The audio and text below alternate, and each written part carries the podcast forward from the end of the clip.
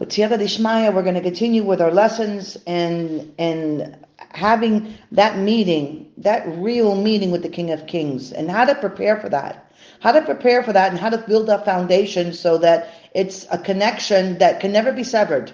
And so it comes in phases. We have to understand this, like building a building. What needs to be built first is a strong foundation, and then we start to go, and we have to then build up walls, and then we go with the flooring, and then we go with the electrical, and then we go with all these other things. So it all has its phases.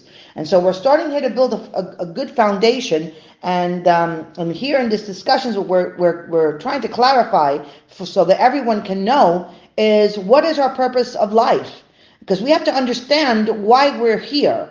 Like, why are we here? What's the purpose? And then from there, we start to open up more windows. So we can start to look out, and see more greenery. But right now, we still need to understand, why are we here? What's our purpose in life? And that's like $1 million question. Everyone's asking, what's my purpose? What's my purpose? It could be a million things. We all came here to fix a couple of things, one thing or two, whatever. But the primary objective here is, as we just learned a couple of lessons ago, we've been learning is to cleave to your Creator.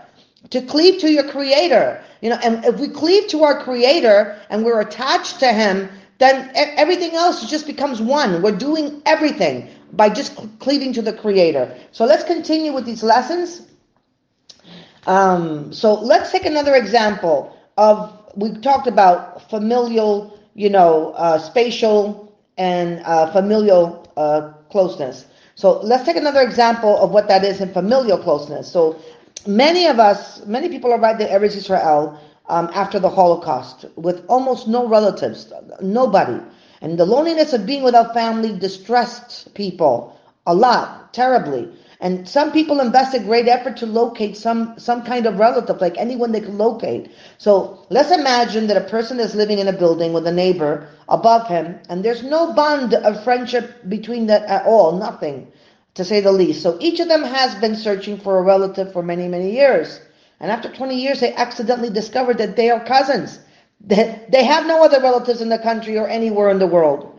So here we have a person who's living right next to his only relative and someone he knew well, but since he didn't know of their true relationship, check out these words, he didn't know of their true relationship, he feels no emotional closeness to him whatsoever. And so now we have we just learned two clear illustrations of what's spatial and what's familial closeness, so in which a person can be very close to something or someone, yet they can feel so far because he's oblivious to the closeness. So the same is true in various ways in which a person is close to Hashem. So we mentioned that a person is spatially close to Hashem, but since he can't see him nearby, as it says, no person can see me and live, he doesn't sense this closeness. He knows that Hashem is his father, but he doesn't feel it properly in his heart. He knows that Hashem is his friend, but he doesn't feel that in his heart. So if a person would be informed that his father, who he had long assumed to be dead, let's say, is still alive, and that he can see him, his whole heart will be filled with joy, with simchas, because he can now see him and have a relationship with him. His original assumption that he would never ever again be able to feel his father love turned out to be a complete mistake. So anyone who has not toiled extensively to know Hashem, his true father, does not truly know his father. Let me say this again so we really understand this well. Anyone who has not toiled extensively to know Hashem, which is your true father, has not truly known his father, doesn't know him. So a person can think that and know that he exists, but he doesn't know to recognize him. And this is very similar to somebody who knows that he has a father, right, who lives overseas, but he's never seen him. And so a person too who has not toiled, anyone who's not toiled much to recognize his Creator, not through mere intellectual analysis, but through the heart, might know that he has a father, but he hardly recognizes him. And one who has truly toiled and has merited to recognize his Creator, his Father in Shemayim, concedes that previously, not only didn't he realize that Hashem was next to him, But he didn't even understand the meaning of a Father in heaven. So he had no means which to understand what Hashem is. And what the words, you are children to Hashem your God, express, and what is implied by the term child of Hashem. So it's not a matter of intellectual knowledge, it's a perception of the soul. So even the example, for example, of the father and son relationship can't even accurately portray the depth of what it means to be a child of Hashem. It's beyond human thought and rational definition, because it's the soul's recognition of its father. And you have to understand that if a person takes literally the Torah saying, you are children to Hashem, your God, thinking just as I have a physical father or I have a spiritual father, and let's say Hashem should give everyone the privilege to at least recognize that. He's only attempting to grasp an abstract point, but not the true depth of the matter. So the depth of this concept can only be grasped when a person experiences in his soul, in our neshama, not through attempts at abstract definitions. And so let's consider like a meeting between a father and a son described in the Torah, like namely the meeting of Yaakov and Yosef. So when they met, it says, and Yosef harnessed his chariot and went to meet his father, Israel, in Goshen. And he appeared to him and fell on his neck, and he cried profusely on his neck. So let's think, how long did Yosef maintain this posture of falling on his neck, right? So Hazal says that Yaakov did not fall on Yosef's neck or kiss him, because he was reciting the Shema.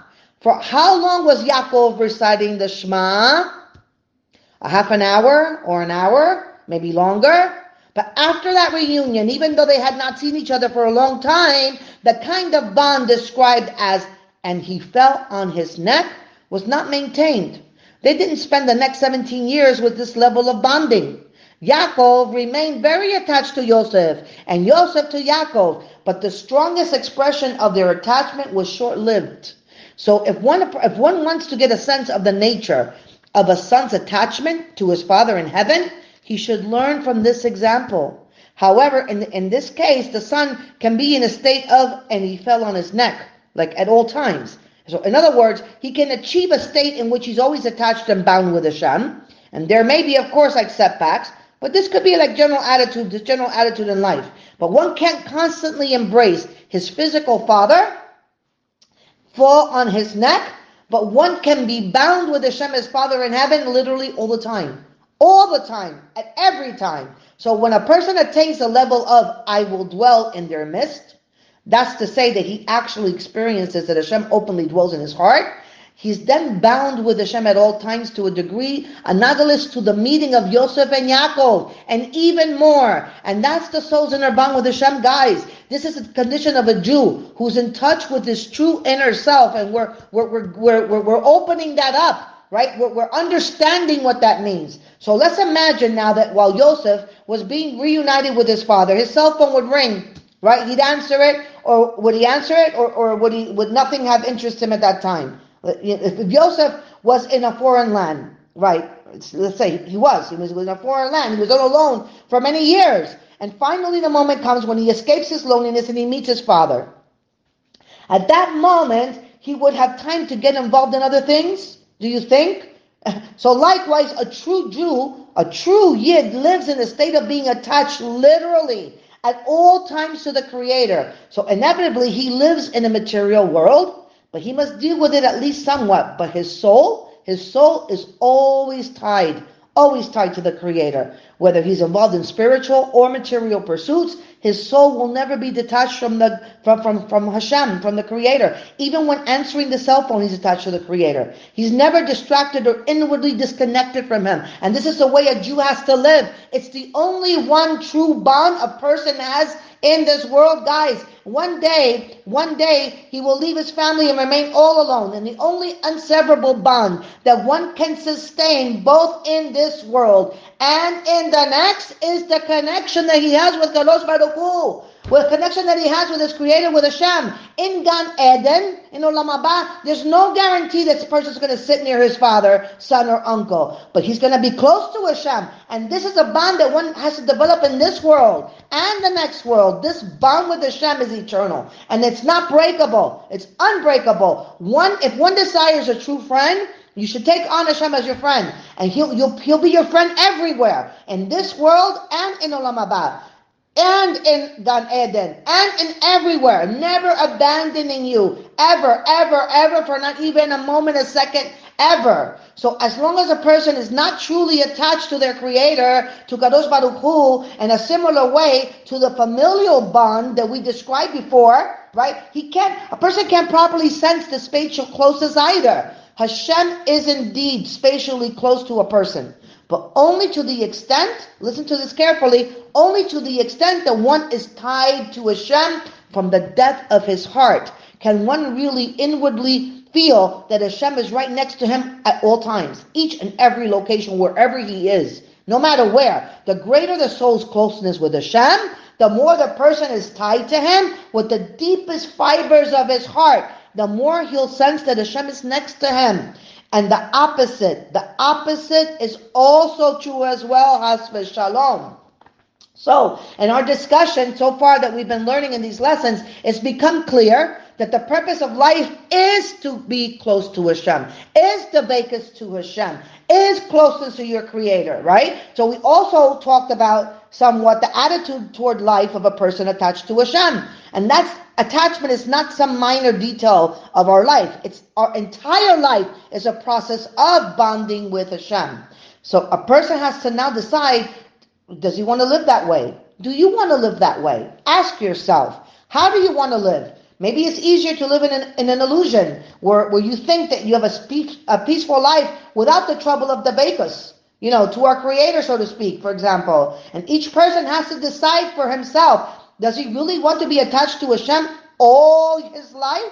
If he has verified to himself that he does want this, he is fortunate that he's understood what we've been saying so far. And if he sees that he still doesn't want it, he has to pray. He really has to pray to Kadosh Baruch Hu, to Hashem, to help him. To help him want true life so he can escape the unbridled life that masquerades as life and chooses to live true life. Of which it says, and you who cleave to Hashem, your God, are all alive today. But we're not yet discussing, by the way, the method and how to become close and attached to Hashem. Because only the will. We're only talking about the desire. We're only talking about desire right now of doing it. We're not talking about how and the method. Just understand this well. We're building the foundation. So let's try to inspire. Let's try to get inspired to truly seek the dveikus and view life. Really view life as our greatest aspiration, because each of us knows that the day is going to come where we're going to take leave of this world. We all have an expiration day, guys. We're not here forever. And it says, every man dies eventually. So everyone wants to be spared from Gehenna, and we all want to marry Gan Eden, right? So what does one do in Gan Eden?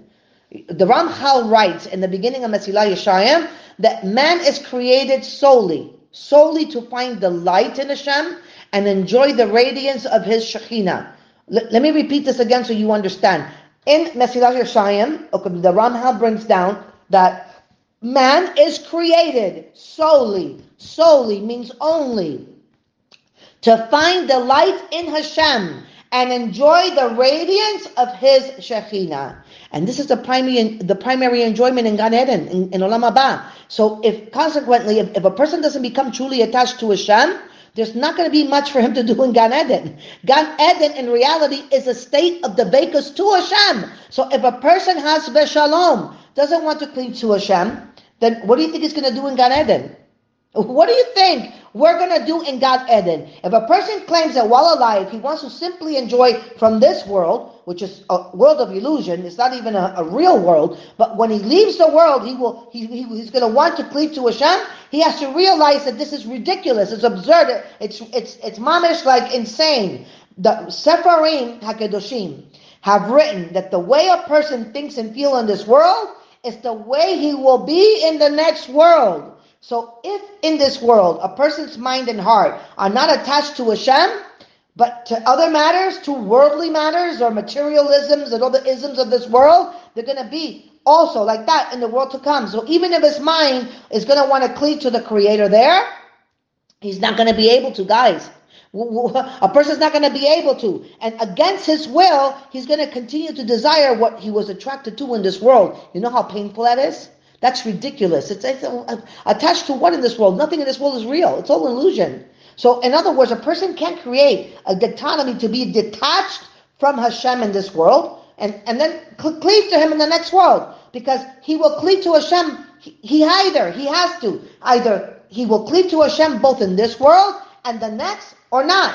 And either one, Chas v'Shalom. So of course, a person who has not used his life properly can't be rectified eventually. He can be rectified eventually, but there's not this. We're not going to talk about that here. That's not the discussion, the purpose of this discussion here. Okay, so one must understand that if he is not attached to the Creator in this world, he will not be so in Gan Eden and in the world to come. And his existence there will be bereft of depth and meaning. And so a person really has to deeply consider the fact that he's losing eternity by not achieving the dveikus to Hashem in this world, guys. The world to come is called the world which is completely good. So what's the goodness there? The Ramchal wrote, as for me, closeness to Hashem is my good. So anything else deemed good by people is vanity and deceptive emptiness. And so you see here that there's no goodness other than closeness to Hashem. So if a person is not attached to Hashem, he has no connection to the world that's completely good, right? Of necessity, to merit this good in Gan Eden and in Olam Haba, a person must live with dveikus to Hashem, an appreciation that closeness to Hashem is my good, even in this world. And in this world, a person running a business, for example, takes an inventory. You do an inventory once a year. If you're running a business, you're going to take your inventory once a year. You're going to check things out, make sure things are in order. So a person closes the store, let's say, for a day to take stock of what was sold and what wasn't, and to access his progress. And a person has to do the same thing with his life. It's like, we can do that for a business. We can do that for financial gains or means, right? But we have to do that with the most important thing that we have in this world, which is with our own life. We have to take an accounting. It's not a mere brief self-accounting for 15 minutes. Half an hour, even an hour. We have to stop the whole course of life and ask yourself, do I want to be attached to the Creator or not? You have to stop what you're doing, sit back, and ponder on this question right now. Seriously, let's stop for a minute, and we're going to think about this. Do I want to be attached to the Creator or not? And it's not something you're going to be able to really sort through in this lesson right here. But I want you to stop in whatever moment you can during the day and really dig deep and ask yourself that question. Because if you do, then you have to ask yourself, am I treading on the path that brings me closer to feeling this closeness, this palpable closeness that I seek? Am I on that path? Or perhaps maybe your path of learning Torah with the mind only, and performing mitzvot with minimal inspiration, it's not going to bring you true closeness to Hashem. That's not going to be. So a person has to take as much time as you need to reach this recognition. But you have to emerge with an awareness and a clear will to live your life slowly, solely for the sake of closeness and dveikus to Hashem. And then your task will be to identify a definite path that will bring you there. But first, it has to be clear. It has to be crystal clear, guys, that this is the entire true purpose of life. And we wrote it on a piece of paper, and I hope you guys keep seeing it over and over again, and I hope you're pulling it out, because you have to really get this. It is not a joke. This is it. This is the purpose. I'm telling you, this is it. As simple as it sounds. And we're not going to know that, unfortunately, in that reality until we're no longer in this world. But we're doing this now because Hashem, in all His kindness and greatness, He's giving you the ability to connect with this wisdom right now, which is why you're listening to this shiur. Because all this is also from Hashem, created by Hashem, given it to you, directly to you, by Kadosh Baruch Hu Himself. Because Hashem wants nothing more in this world than for you to have dveikus in Him. Because that's the purpose He created you for. And so we have to really be understanding and really know it in our heart, that our purpose in this life, take out that piece of paper and look at it again, is closeness and dveikus to Hashem. And once it's become absolutely clear that the sole purpose of life is only true closeness to Hashem, and a person feels a real will, like really desire to live that kind of life, then the time it's appropriate then to try to understand and reflect upon the path that brings you to the destination that you seek. And perhaps that since, let's say, a person is immersed in Torah and mitzvot, the day is certainly going to come when the person will suddenly feel that closeness to Hashem in his heart. But however, this is an error. This is an error that many have fallen into.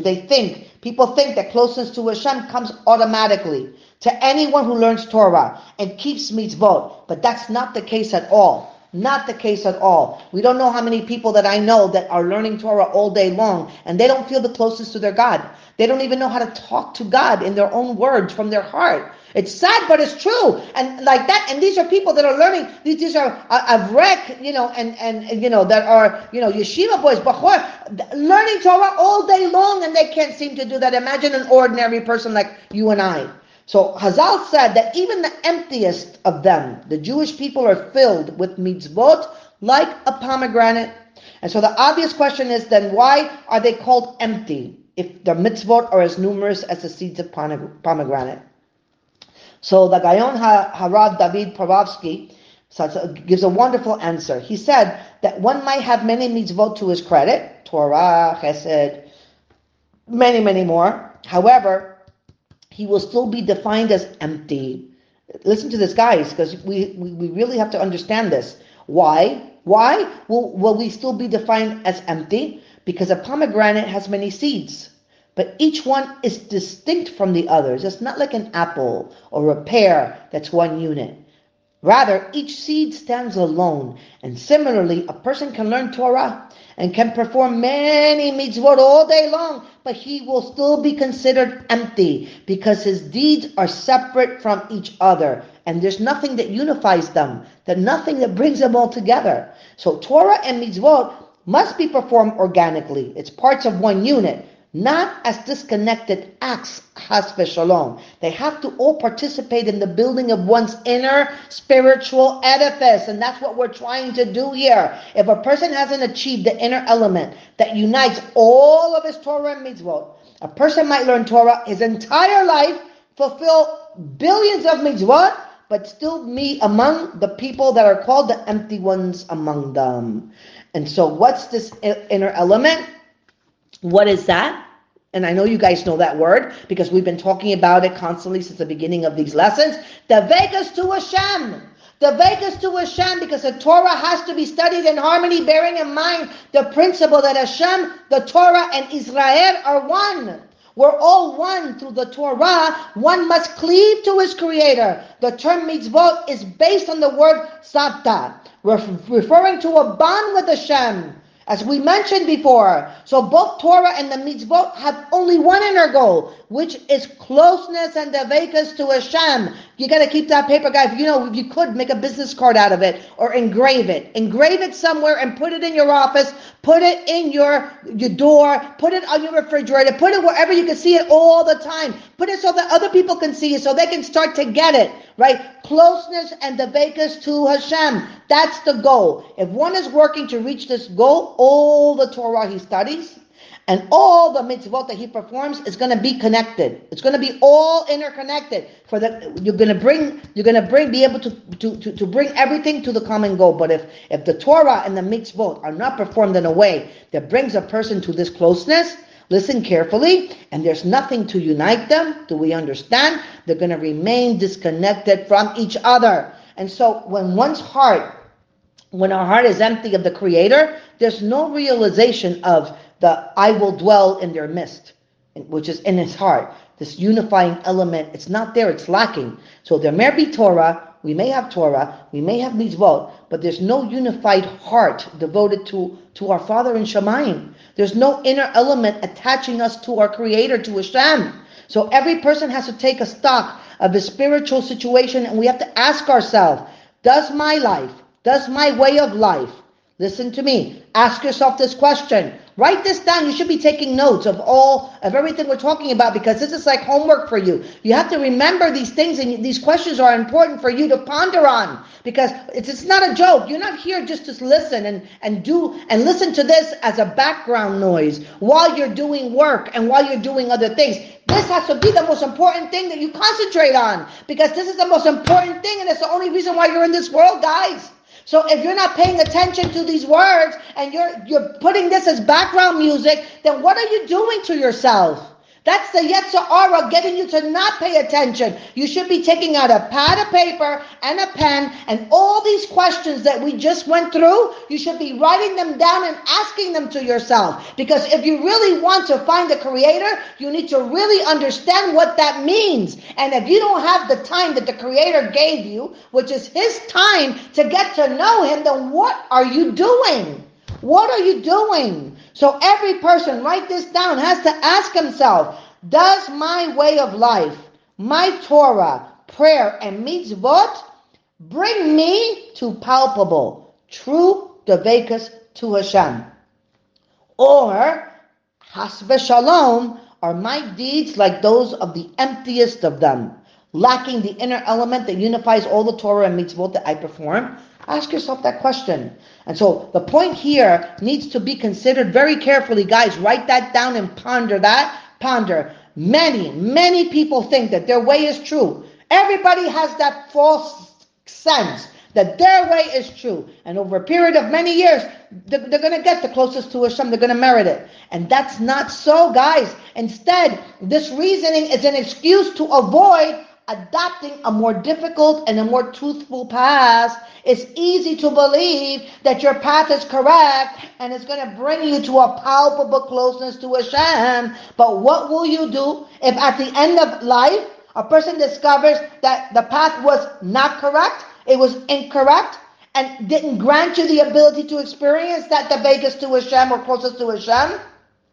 What would you do? Okay, but it's going to be too late. So you're not going to be able to run and turn the wheel back and try to live your life differently. It's not going to happen, because now we're holding in the world of Emet. So it's certainly difficult, very difficult to prove it to a person that his way is not necessarily lead to palpable closest to Hashem. And of course, there's many valid paths to achieve that goal, and we're only discussing those who mistakenly believe that there's no need for any method. These people that think that what they're doing is the right thing, and there is no method to this. You know, we're talking about those people. So a person has to, therefore, we have to examine ourselves well, and be very skeptical whether your way is genuine or not. And a person should not rely on the fact that many others have done the same and succeeded, because you have to examine each approach closely with the aid of a person who has great understanding. And don't rely on hearsay from here and there. And every person has to examine his way very carefully, and we have to beseech Hashem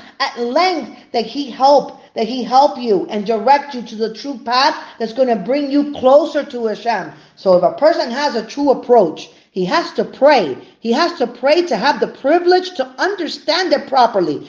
And often the approach is true. It could be, but it's not understood properly. Okay, so ultimately each person has to choose a definite path that's going to bring him to a condition of dveikus to Hashem. And ask Hashem constantly, all the time. All the time we have to beg. We have to really, like in our prayers and our davening, when you're talking to us, whatever. You have to ask Hashem constantly to help you find the correct path that's suited for your needs. Because everyone is different. So for that, we're going to end here. And I hope that you guys are pondering everything that we just talked about. Bezat Hashem.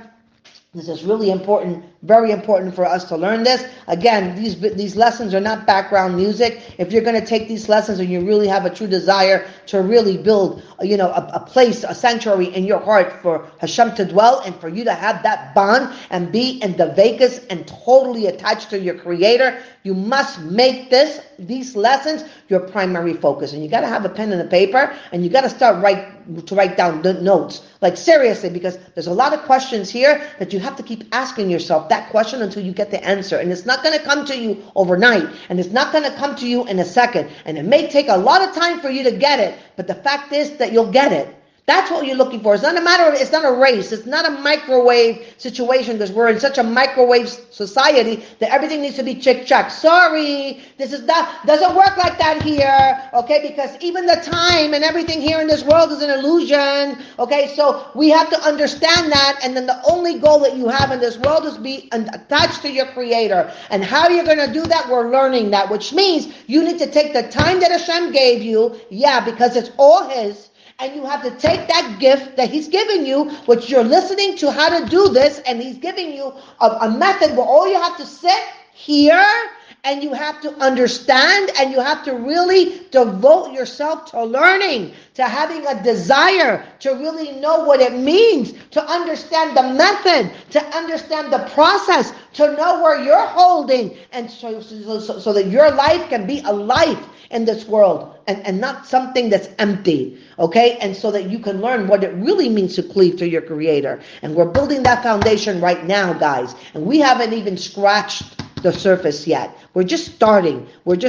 So we have to start to get into the habit of really paying close attention to this, and the fact that you can take these lessons at wherever you are, in your home, at your office, let's say during your break, okay, or underneath a tree. For example, I have some students, beautiful, amazing Sadeket, that she listens under a tree to this shiurim. Wherever you're holding, I don't care, in your car. But you're paying close attention, and you're dedicating your the time that Hashem gave you so that you can learn how to get close to Him and really give it 100%. Because if not, then what are you doing? You're leading an emptiness. You're leading empty life. You're choosing that. That's what you're choosing, Chas v'Shalom, to be empty in this world. And we're not going to figure that out until the next world. It's going to be too late. So take advantage that you're knowing what that is here now, and you're on that bandwagon of being close to your Creator and being in the dveikus to Him. Again, make signs, put it out throughout your house, put it wherever you can see it. I don't care. Just put it so you start to know it. Your purpose in this world is to seek the dveikus and have the dveikus with your Creator. Okay? Period. And so we're going to learn how to do that. Bezat Hashem, going forward, we'll have more of these lessons with Siyata Dishmaya and Hashem's help tomorrow. Baruch Adonai leolam. Amen. Ve'amen.